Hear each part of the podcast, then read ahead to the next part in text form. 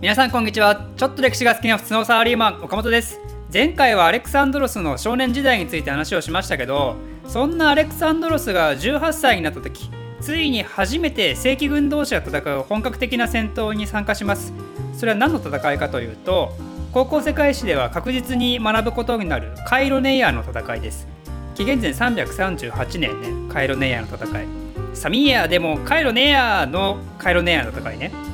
これはマケドニアとテーベ・アテネ連合軍の戦いになります。テーベとアテネってもともとギリシアの覇者だったでしょ。それが今やフィリッポス率いるマケドニアにその位置を取られてしまったってわけなんでやっぱ悔しいわけですよね。なんで俺らみたいな優勝正しい正当なギリシアポリスがあんな田舎の野蛮国家に従わなきゃいけないんだっつって。ということでこの人たちが戦うんですけどテーベってねすごく強い戦闘部隊がいたんですよ。その名も新生隊と言います。新生隊というのはカイロネイアの戦いの40年前ぐらいにテーベで組織された精鋭歩兵部隊なんですけど当時のギリシャにおいて最強と謳われてたんですよね。彼らは総勢300人でなんと150組のカップルから成り立ってるんですよ。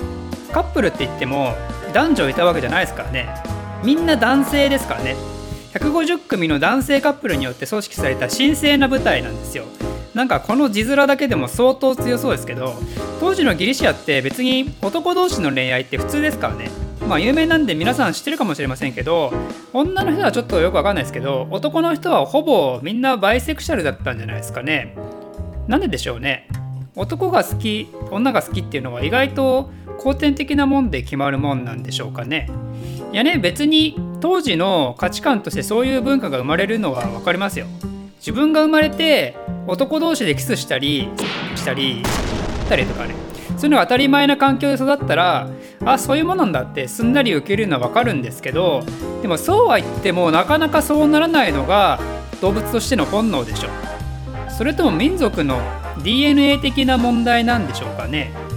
古代ローマでも男同士で盛り上がることはいくらでもあったからギリシャ人とかラテン人は今でも潜在的バイセクシャルは多いんでしょうかね。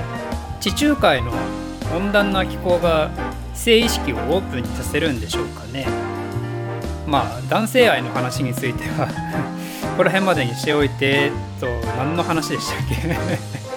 け？あ新生体の話ね。新生体は150組のカップルで成り立ってたわけですけどやっぱりカップルで戦闘するとね強いわけですよ純粋に。愛の力で。俺はあいつを守るために戦うみたいな。俺の格好悪い姿をあいつに見せるわけにはいかないみたいな。でさらにテーベにはかつて軍人の天才エパメイノンダスもいたわけですから。エパメイノンダスの考えるめっちゃすごい作戦も相まってテーベは一時期ギリシャ最強を誇ってたわけですよね。だけどカイロネアの戦いの時にはそんなエパメイノンダスもすでに死んでしまっていてエパメイノンダスの素晴らしい軍隊を継承する人物はテーベには現れなかったんですよ。だけどテーベの外にはいたんですよね。それがあのフィリッポス2世なわけですよ。なぜならフィリッポスは一時期テーベで人質生活を送ってたからね。でその結果皮肉なことにエパメイノスの考えた戦略をフィリッポスはさらに改良してカイロネアの戦いでテーベとアテネ連合軍相手にそれを見事にお披露目してマケドニアボロ勝ちするんですよ。でそのかつてのギリシャ最強部隊だった新生隊はどうだったかというと300人中なんと254人が死んでしまうというもうボロボロなわけですよ。254もの愛がカイロネイアの地でね散ってしまったわけですよ。その悲しみに嘆く男たちとあまりにも悲惨な新生隊の亡骸を見て敵であるフィリッポスももう涙が止まらなかったということです。まあフィリッポスもね新生隊のこととかよく知ってるだろうしね。ちなみにそんな新生隊をね敵ですら涙を誘ってしまうぐらいめちゃくちゃに叩きのめした人物こそが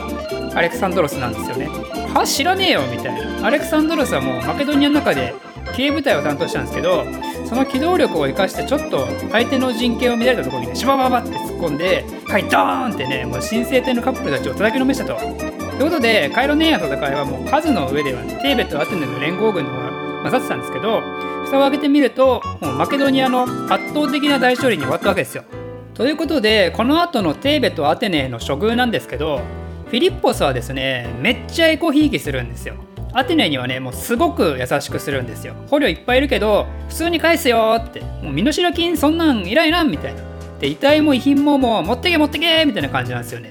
それに対してテーベにはですね鬼のような対応をするんですよ。捕虜も遺体も返してほしかったら金払えよらっつって。このままだと捕虜はこっちで奴隷にするぞバカーって。しかもテーベの反マケドニアの政治家たちを処刑にしたり国外追放にしたりまあね結構怖いことをするんですよ。なんでこんな差をつけたんでしょうね、まあ、調べてみたんですけどねあんまりちゃんとした答えは探せなかったんであくまで推測ですけどこうやってエコひいきをされるとかわいそうな対応をされたやつらからしたらいい対応されたその今まで仲間だった国もね許せなくなるじゃないですか。なんであいつだけあんな優しくされんだよみたいな。ずりーだろって。でこれによって今後この2カ国はもう100%は仲良くできないですよね。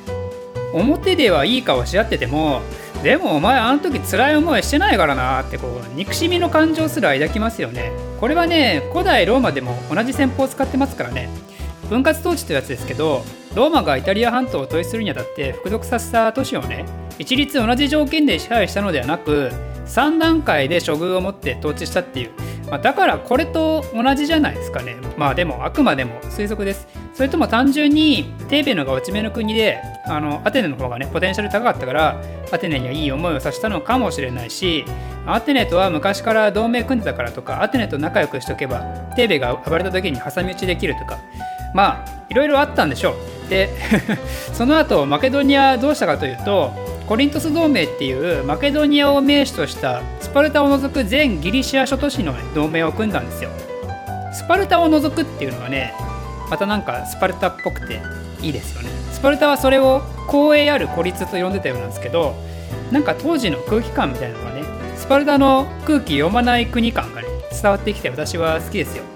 そのあコリントス同盟はね孤立感の争いを禁止させてギリシアの軍事や外交の権限はマケドニアに握られて、まあ、つまりこれによって事実上フィリッポスによるギリシア世界の支配が完成したわけですよ。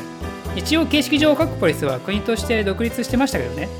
でこんな感じでギリシアの覇者になったフィリッポスなんですけどそんな彼にね一通の祝辞が届くんですよ。祝辞を書いたのはイソクラテスという哲学者なんですけどこのイソクラテスはねずっと長いこととある主張をしてたんですよ。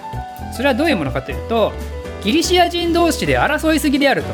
ギリシア人同士が争ってもしゃあないやろと。限られた人的資源を身内の争いなんかで無駄にすんじゃねえよみたいな。ここはギリシア人が一致団結して外の世界つまりペルシア征服をすべきではないかという主張ですね。ずっと長いことを唱え続けてたんですよね。そのリーダーになる人物こそがフィリッポスだとイソクラテスは思ってたわけですよ。だってフィリッポス強いからね。まあ、実際にねイソクラテスはカイロネアの戦いの前にフィリッポスに当たうという論説を発表してるんですよ。フィリッポス頼むよってお前ならやれんだろって。で実際にフィリッポスはカイロネアの戦いで大活躍したからイソクラテスからしたらやっぱり見込んだ通りだってことで大勝利おめでとうっていう手紙をね書いたわけですよね。しかもイソクラテスはですねペルシア王は今世間では大王などと呼ばれてるけどそんな大王を従わせることができたらそいつは神になるしかないみたいなことをね述べるんですよ。こんなこと言われたらねフィリッポスはやっぱ悪い気はしないわけですよ。今までギリシア人どもはバルカン半島のこんな狭い世界で争って英雄の決闘がどうとかこうとかピーチクパチクもしょうもなく争ってるわけだけどここで俺がペルシア征服という本物の神の偉業を見せたろかみたいな。この俺がお前らの知らない世界見せたろかみたいな感じになってるんですよね。神っぽす見せたろか 神っぽす見せたろかみたいなね。そのフィリッポスの意気込み具合というかね浮かれ具合はですねこの後とあるイベントによってさらに露見されるわけなんですけどカイロネアの戦いの少し後にフィリッポスの娘が結婚するんですけどフィリッポスの娘はねクレオパトラというんですけどね、まあ、ややこしいんですけどこれは別にあのクレオパトラとは全然関係ないです。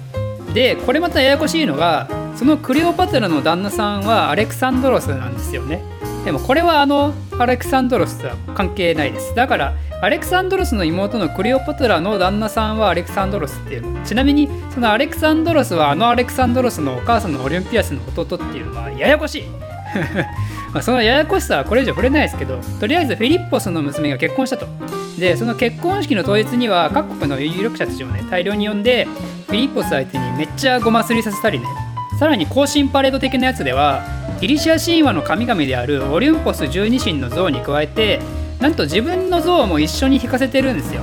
つまりギリシア中の人たちにまるで自分が神であるかのような姿を見せつけてこれからいよいよギリシアの神がペルシア討伐じゃい!みたいなね絶頂期にいるわけですよね。そしてその人生の絶頂期を迎えたフィリッポスはですねその結婚式の翌日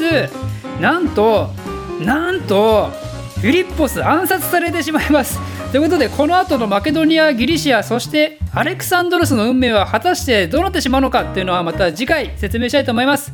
この動画を少しでも面白いためになると思っていただいた方はいいねとチャンネル登録のほどよろしくお願いします。ではまた。